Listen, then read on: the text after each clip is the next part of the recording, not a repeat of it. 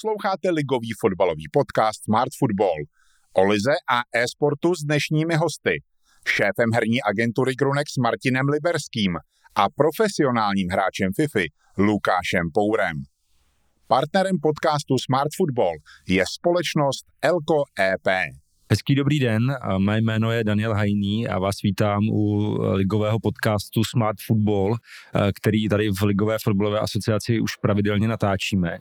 Jsem rád, že tady máme dnes dva velmi zajímavé hosty. Prvním je Martin Liberský, ředitel a majitel herní agentury Grunex. Dobrý den, Martine. Dobrý den. A pak tady mám Lukáše Poura alias T9 Lakyho, profesionálního hráče FIFA. Lukáši, dobrý den. Dobrý den. A jak už asi tušíte, tak to dnešní téma bude zajímavé v tom směru, že se budeme bavit o sportu, ale o e-sportu, což znamená vlastně hraní eh, her ve sportovní oblasti. Eh, primárně se hodně budeme asi bavit dneska o hře FIFA, kterou vlastně eh, my tady hrajeme s profesionální kluby v rámci oficiální soutěže E-ligy a já věřím, že, že vás to bude bavit. To znamená, pojďme hnedka začít.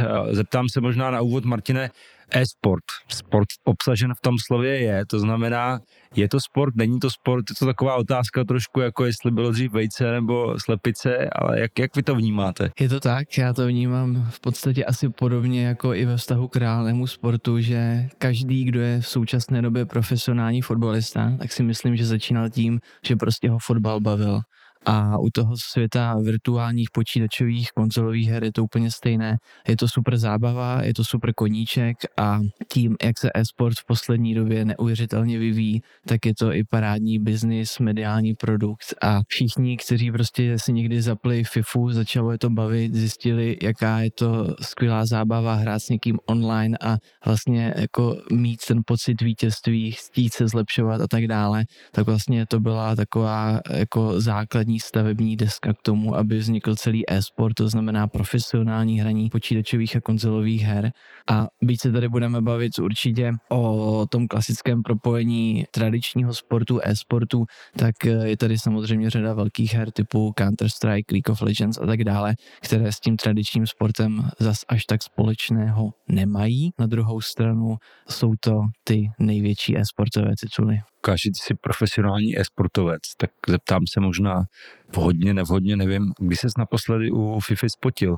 No, sám nevím teda, abych řekl, ale není to asi tak fyzicky určitě jako náročný jako sport, protože sám jsem sportovec a fotbal hrou už od mala, ale myslím si, že když třeba hráte jeden turnaj, který se koná celý den, když mu třeba e-ligu, tak jsme začali v 7 ráno, skončili jsme vlastně v 9 večer, dá se říct, vítězstvím naštěstí. A padnul jsem do postele a byl jsem tak vyčerpaný, že jsem si musel ještě třeba další dva dny dát volno, protože ono sedět, někdo třeba předkloněný, někomu můžou bolet záda a koukat do té obrazovky, to si myslím, že jako je náročný hlavně na hlavu a pak i i samozřejmě i fyzicky. Hmm. Z toho, co říkáte, se dá vysoudit, že musíte být aspoň trošku fyzicky připravený na to hraní her. No já jsem rád, že jsme konečně trošku odbourali takový ten stereotyp, že za tím počítačem nebo za tou obrazovkou sedí jen hráč, který se nikdy nehýbal. Vlastně většinou to bylo tak, že nám lidi jenom, dá se říct, jako ne nadávali, ale prostě nás měli za antisportovce, takže myslím, že jsme tohle jako odbourali.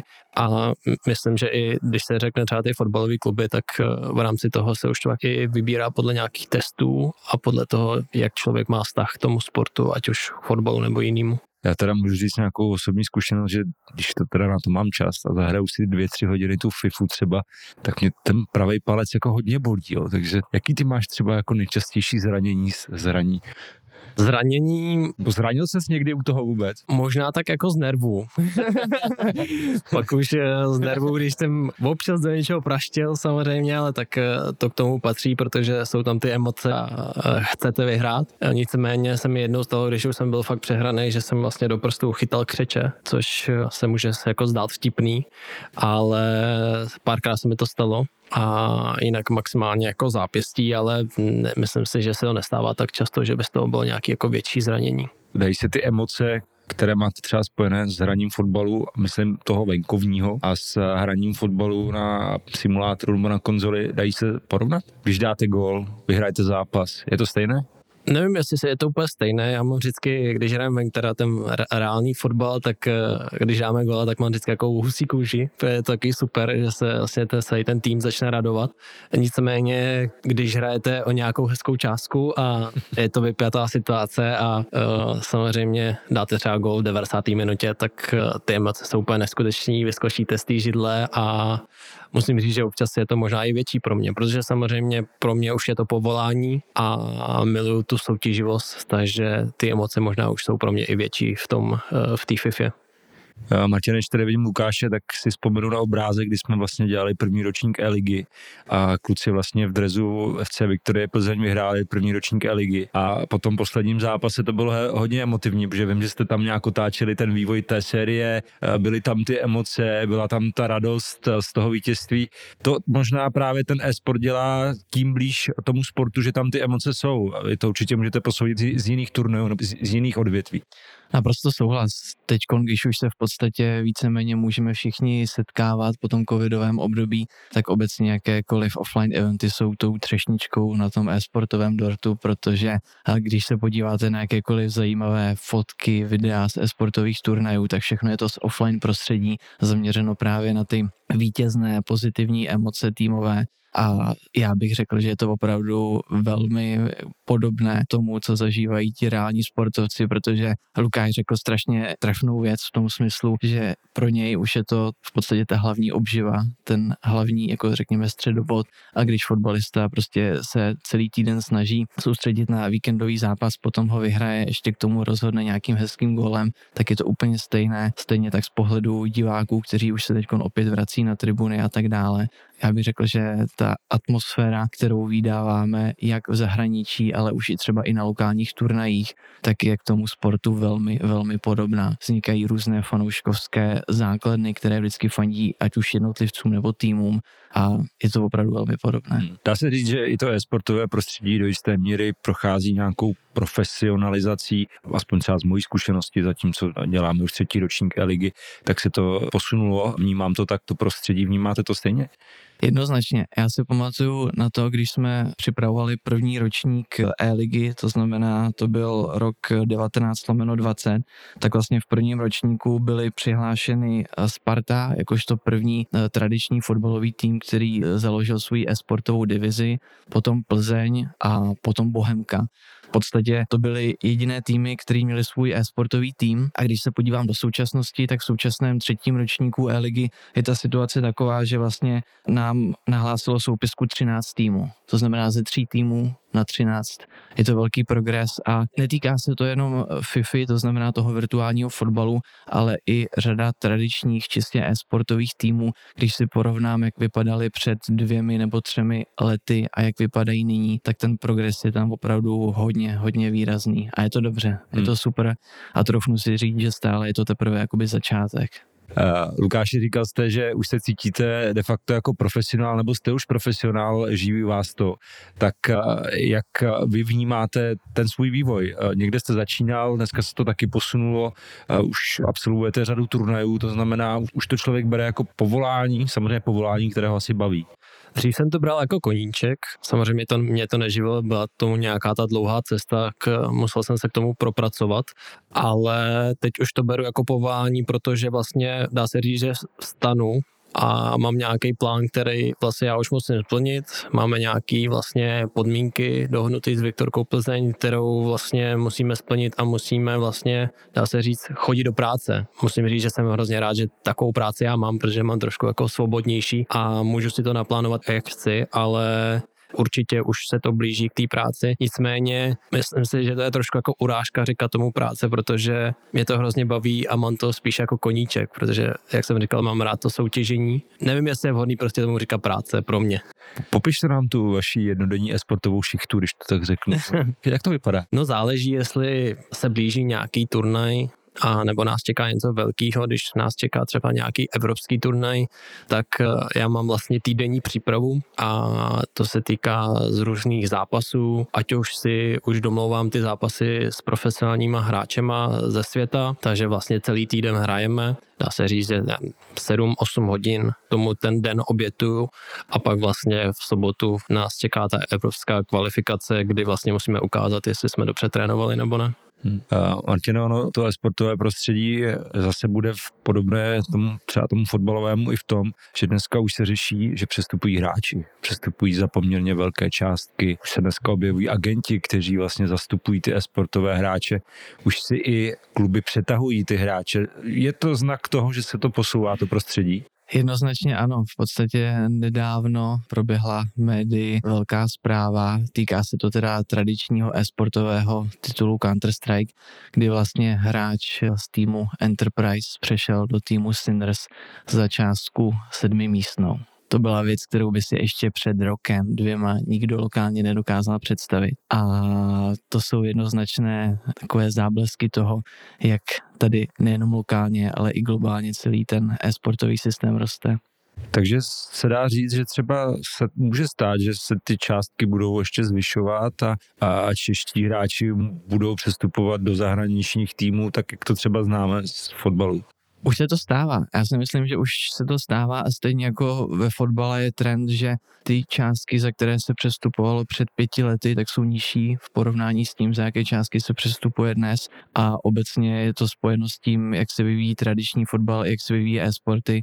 Z mého pohledu očekávám, že ty částky do budoucna určitě ještě jako porostou s tím, jak větší mediální publicita okolo e-sportu bude a jak jste vlastně zmínil, že by čeští hráči mohli přestupovat i do zahraničí, tak teď nedávno vlastně eh, fotbalová Barcelona angažovala českého hráče do svojí eh, League of Legends sestavy a je to v podstatě taky krásná story, jak vlastně kluk z Čech má v podstatě jako dream job, hraje svoji oblíbenou hru League of Legends, reprezentuje Barcelonu, nejvyšší španělská soutěž. Krásný.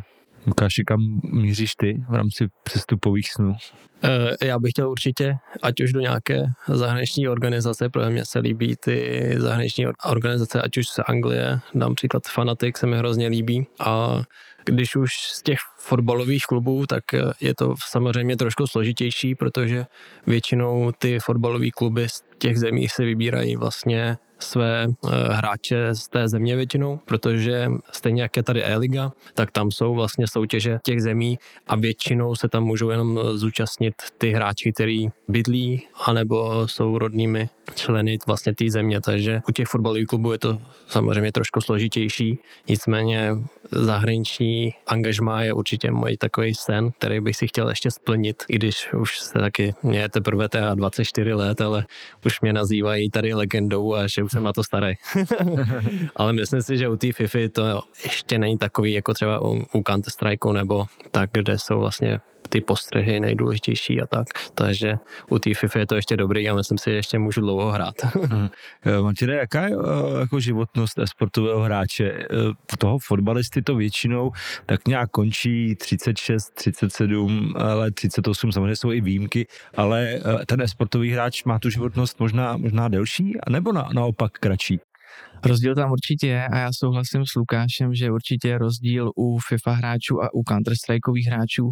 U Counter-Strikeových hráčů nebo obecně hráčů akčních her je klíčový eh, mít skvělý reflexy, reakční dobu, eh, veškeré ty prostě mikropohyby s myší ve chvíli, kdy vidíte, že se vám na mapě někdo eh, objeví, tak musí být opravdu v milisekundách a říká se, že vlastně ta vrcholná doba e-sportového hráče je mezi 19 a 24 lety, to znamená Lukáš už je těsně před důchodem z tohohle pohledu, ale u té FIFA je to rozhodně delší.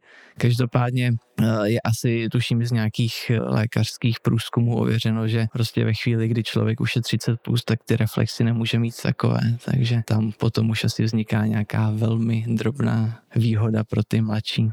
Takže se dá říct, že ta profesní kariéra sportového hráče je kratší než, ne, než toho fotbalového a tudíž ten sportový hráč musí během té kratší doby, eh, když to tak řeknu, vydělat si na živobytí do budoucna, teoreticky. Je to tak? Je to tak. Ono zároveň u těch týmových her, ať už je to zmiňovaný Counter-Strike, League of Legends a další, tak stejně jako u FIFA se prostě trénuje jedna v jedna. U té týmové hry je to o tom, že se musíte v podstatě jakoby setkat s dalšími čtyřmi kolegy.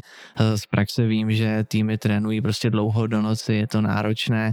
Všechny profesionální týmy prostě trénují v podstatě skrz celý den, připravují si strategie, taktiky na zápasy, na své budoucí soupeře. A když se vrátím k tomu tématu profesionalizace toho lokálního e-sportového trhu, tak co se týká týmu, tak v podstatě u těch tradičních e-sportových týmů i lokálně je v dnešní době už v podstatě naprostým standardem, že týmy nabízí svým hráčům možnosti mentálního kouče. Každý tým, který hraje týmovou hru, tak má v podstatě svého trenéra, který dává hráčům feedback, následně analyzují zápasy, kde udělali chybu, co udělat příště lépe a tak dále. Zároveň Zajímavým trendem je v podstatě i to, že většina uh, velkých e-sportových týmů má nějaké své reprezentativní zázemí, ať už tomu budeme říkat gaming house nebo nějaká tréninková místnost. Sinners, což je v podstatě v současné době nejznámější, nejúspěšnější Counter-Strikeový tým, který je spojen s libereckými bílými tygry, tak má v podstatě tréninkovou místnost na hokejovém stadioně v Liberci. Pokud se nepletu, tak Slávě udělala nějaký svůj gaming room uh, na fotbalovém stadionu v Edenu a tady to jsou další střípky do té e-sportové mozaiky, že to jsou věci, které bychom si třeba před dvěmi lety ještě nedokázali představit. Lukáš, už jste využil služby mentálního kouče. Měli jsme už několik sezení, musím říct. Eh, já jsem si právě o to i zažádal, protože jsem to chtěl zkusit, eh, jestli mi to pomůže nebo ne. Eh, ono je trošku těžká situace, protože hodně těch lidí si myslím, že nemá ještě třeba s tím e-sportem takové zkušenosti a nedokážou se vžít jakoby k těm pocitům, co my třeba u té FIFA zažijeme. Já teď mluvím třeba o takový jako to pocitu toho nespravedlnosti, protože samozřejmě jak fotbal, tak uh, FIFA je hodně o štěstí. Taky tam občas rozhodčí něco nepískne, že jo? Občas to tam nepískne, občas se obrátí ten roh.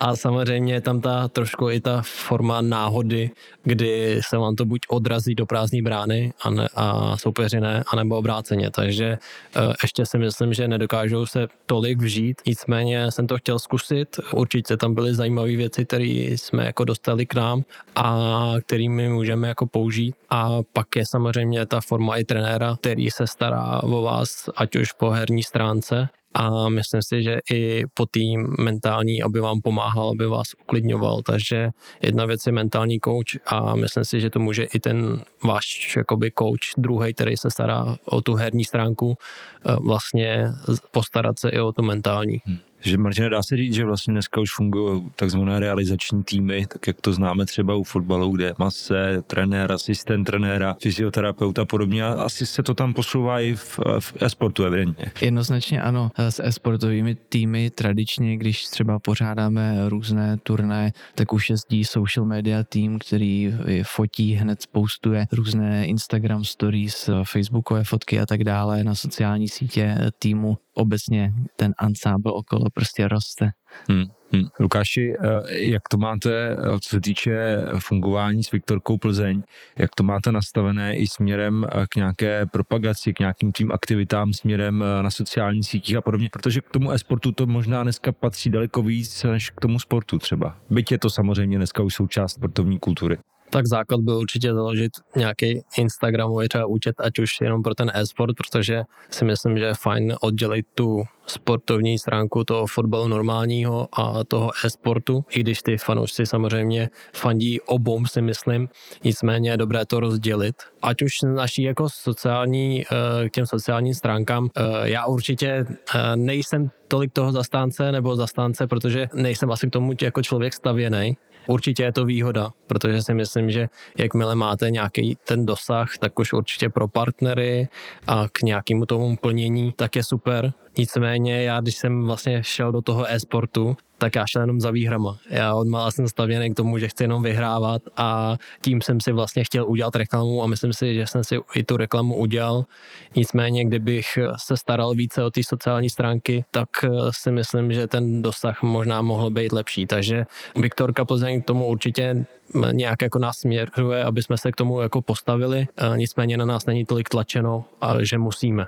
Což si myslím, že opačně třeba, když si vezmeme na Spartu, tak eh, to vlastně bylo založeno hlavně kvůli marketingovým účelům a nebylo to kvůli vlastně výsledkům. Takže samozřejmě jsou ty dvě strany, nicméně jakmile zvládnete oboje, tak si myslím, že máte vyhráno. My jsme tady předtím, než jsme začali oficiálně natáčet, narazili na jednu zajímavou věc.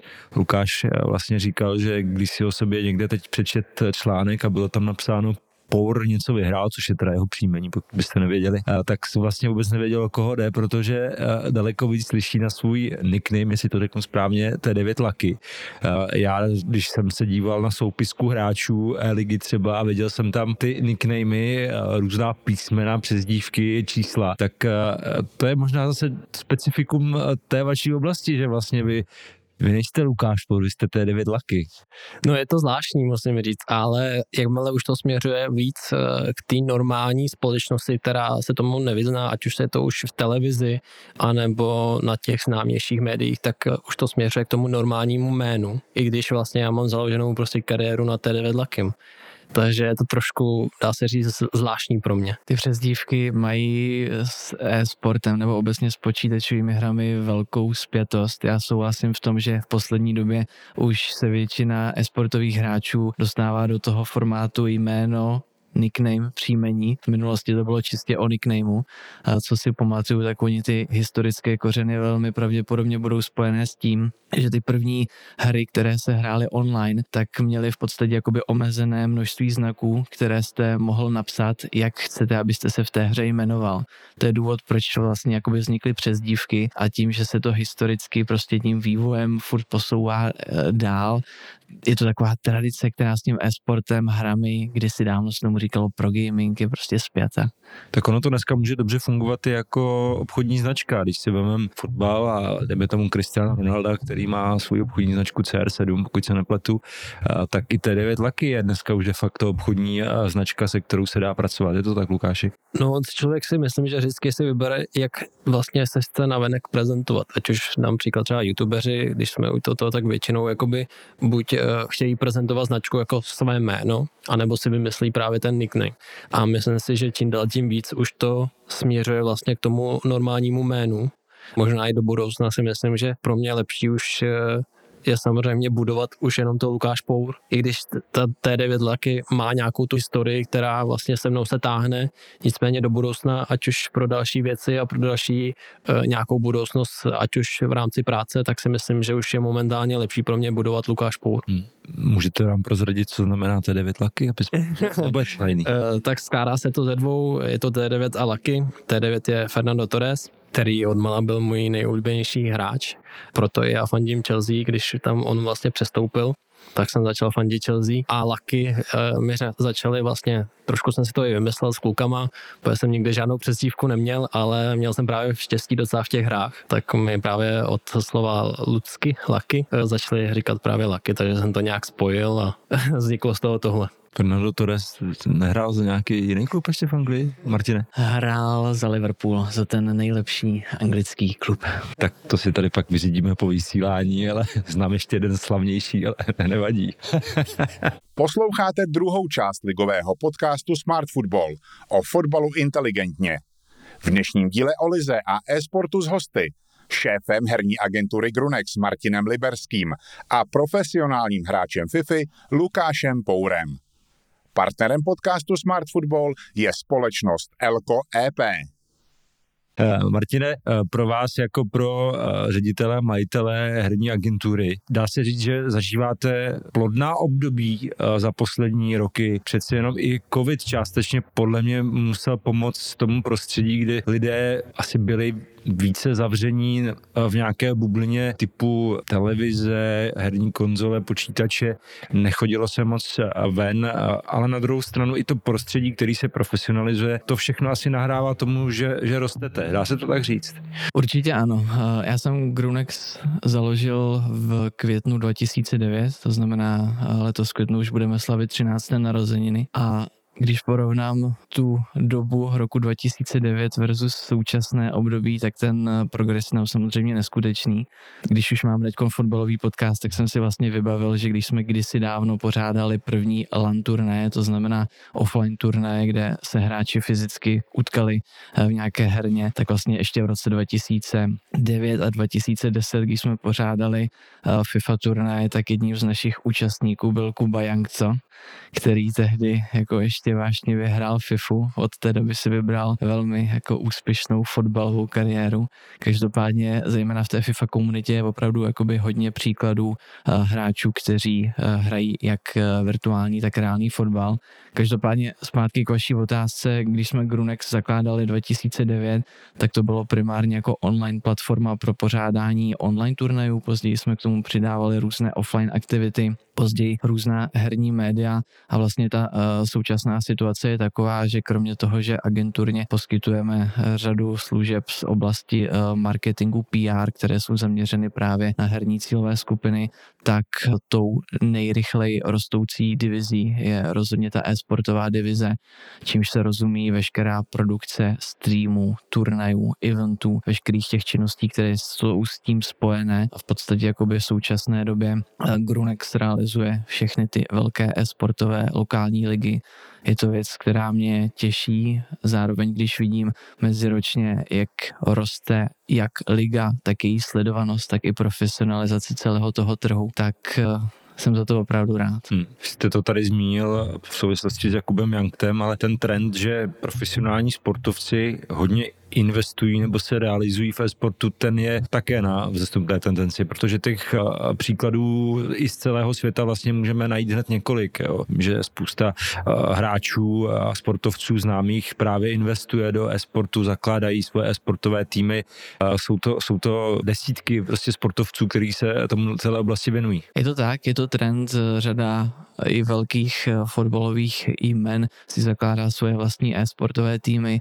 Nemyslím si, že by to od nich byla vyloženě nějaká biznisová záležitost, ale spíše se chtějí svést na té vlně. Zároveň eh, vím, že řada těch velkých fotbalistů, když si založí svůj e-sportový tým, tak zároveň klade velký důraz na to, aby to nebylo jen o tom počítačovém nebo konzolovém hraní, ale aby tam byl i nějaký zdravotní aspekt typu nějaké skupinové tréninky, skupinové návštěvy fitka, skupinové výběhy a teda což přesně koresponduje s tím, jak říkal Lukáš, že eh, když člověk sedí zejména během turnajů u toho počítače nebo u konzole dlouhé hodiny, tak ta psychika dostává opravdu jakoby těžce zabrat a řada těch her je o tom, kdo prostě udělá nějakou sebe menší chybičku a sebe menší chybička v podstatě znamená rychlejší nebo pomalejší stisknutí tlačítka, takže tam ta přesnost a to soustředění musí být vždycky minimálně 100%. Lukáši, máte nějaký rekord v počtu hodin odehraných FIFA v kuse třeba? Je něco takového? To jsou vždycky asi jako děsivý, děsivý počty podle mě.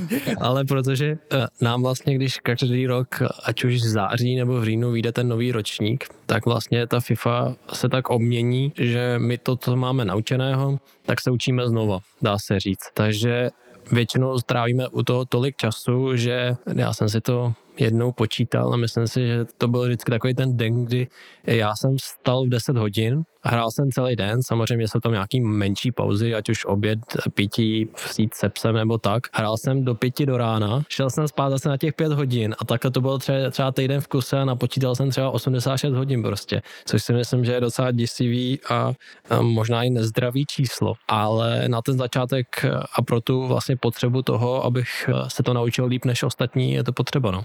Narazil jste na zajímavou věc a, a vnímám to stejně jako vy, že s každým vlastně vydáním nové edice edice FIFA přichází, eh, nechci říkat úplně jiný systém hraní, ale, ale ty změny jsou tam poměrně často radikální a jak je moc právě náročné pro toho hráče to zachytit, protože když vám hodím na trávník balón, tak ten je kulatý, hranatý asi nikdy nebude, zaplať pámbu. A samozřejmě i fotbalová pravidla se částečně mění, ale asi to nejsou takové rozdíly, jako když eh, třeba vyjde nová FIFA.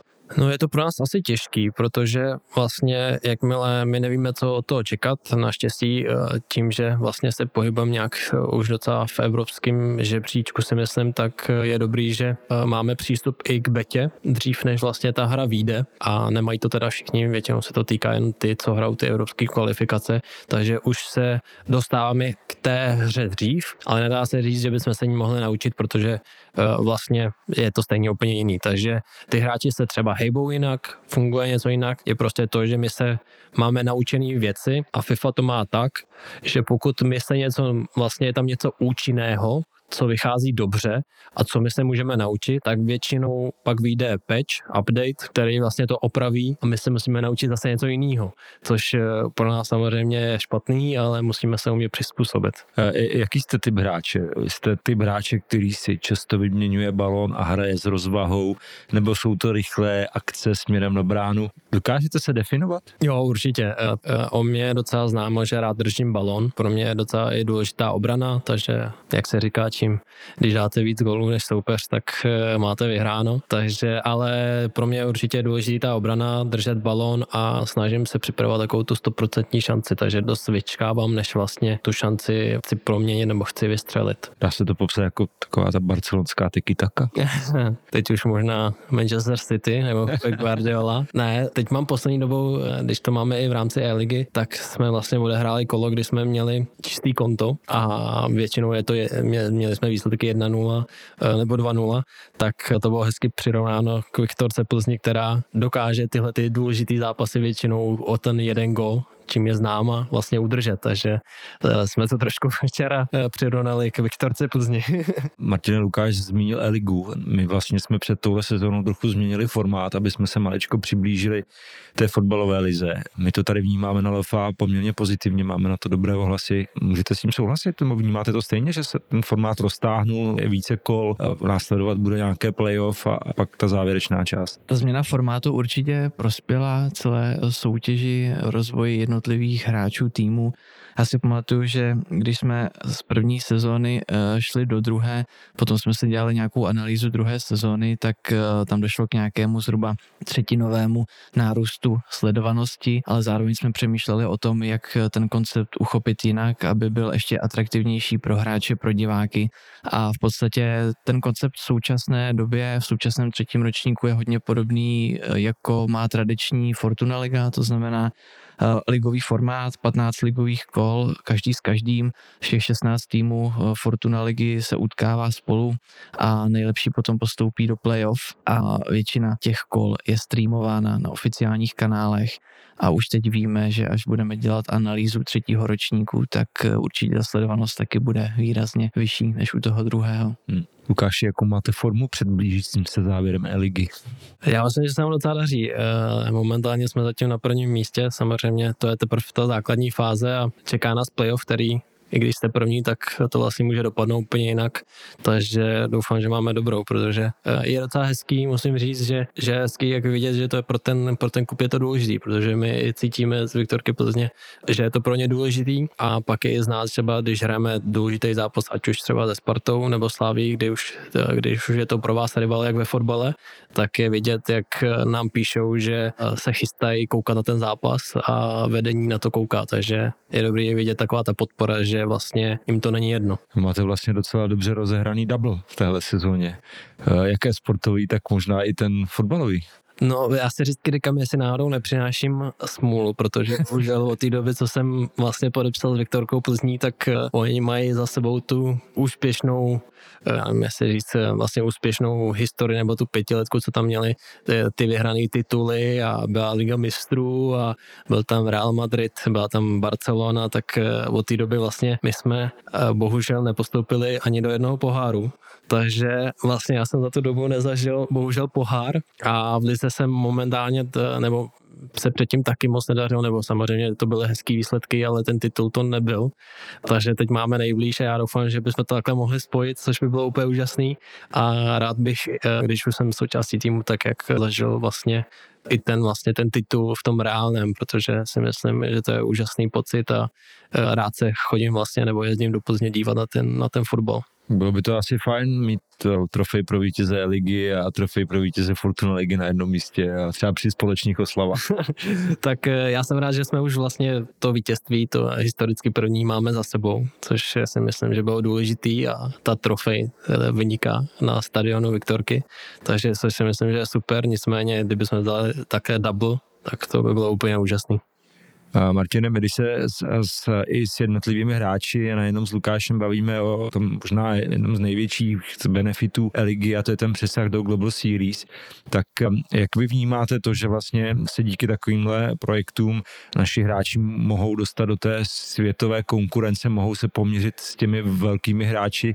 To je asi pozitivní a je to, je to dobře.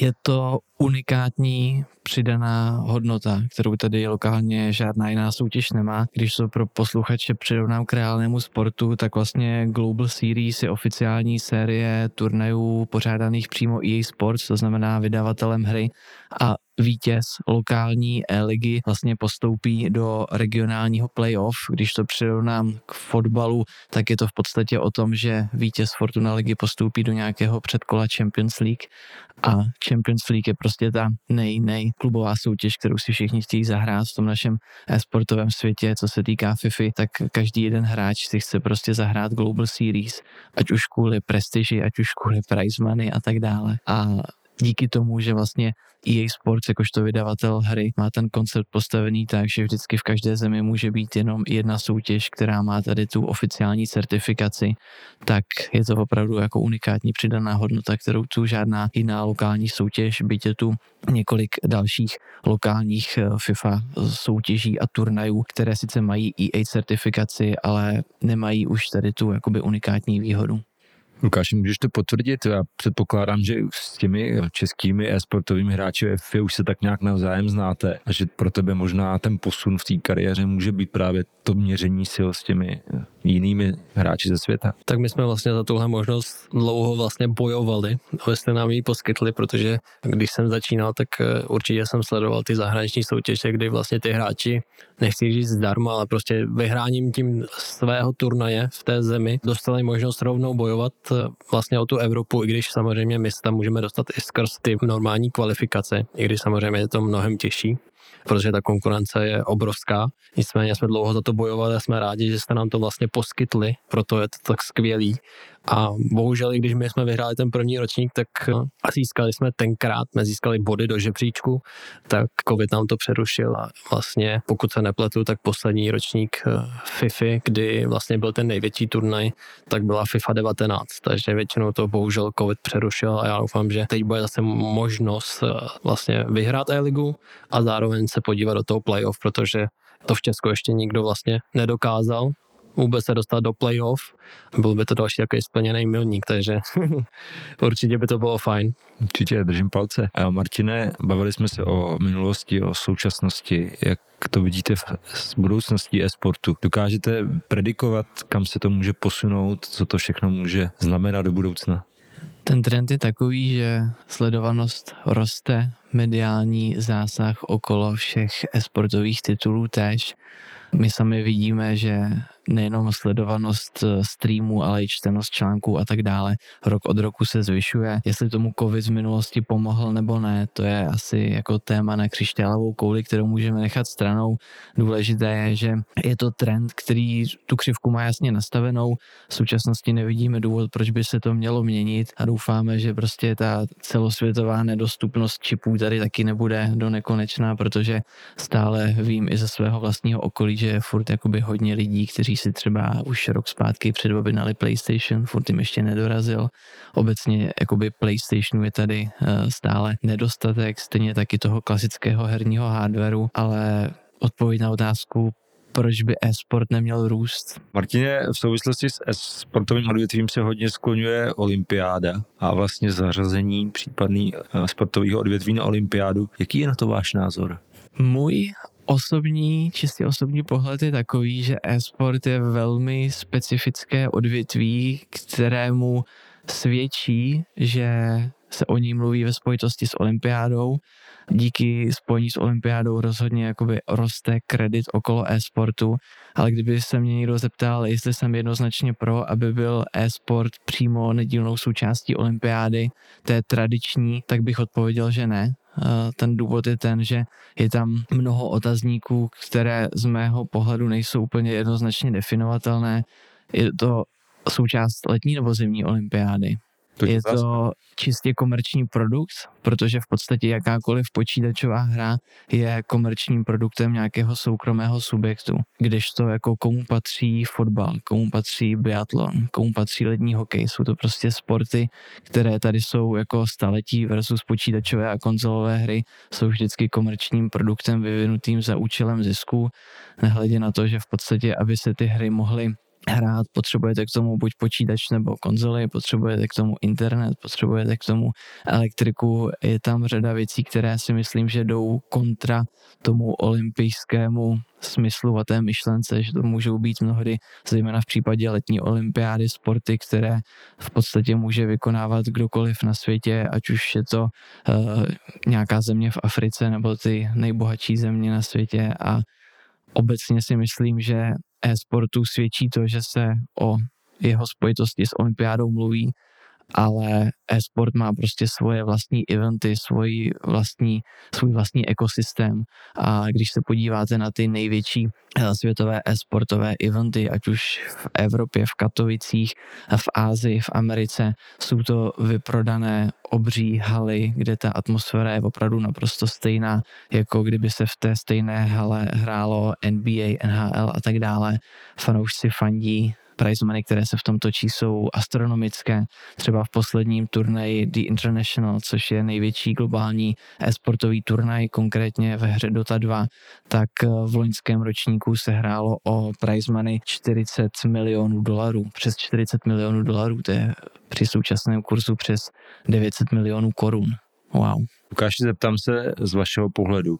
Na turnajích primárně reprezentujete sebe. Pak je tady třeba turnaj jako E-Liga, kde reprezentujete Viktorku Plzeň. Pak jste i český reprezentant. Reprezentovat zemi v FIFA nebo v e-sportu, je to, je to jako fajn pocit? Uh, tak byl to můj sen, dá se říct, protože když si to řekneme na rovinu, tak vždycky jsem chtěl být spíš ten fotbalista. Určitě bych si ten reálný fotbalista a od má jsem měl ten sen být fotbalistou a reprezentovat Česko.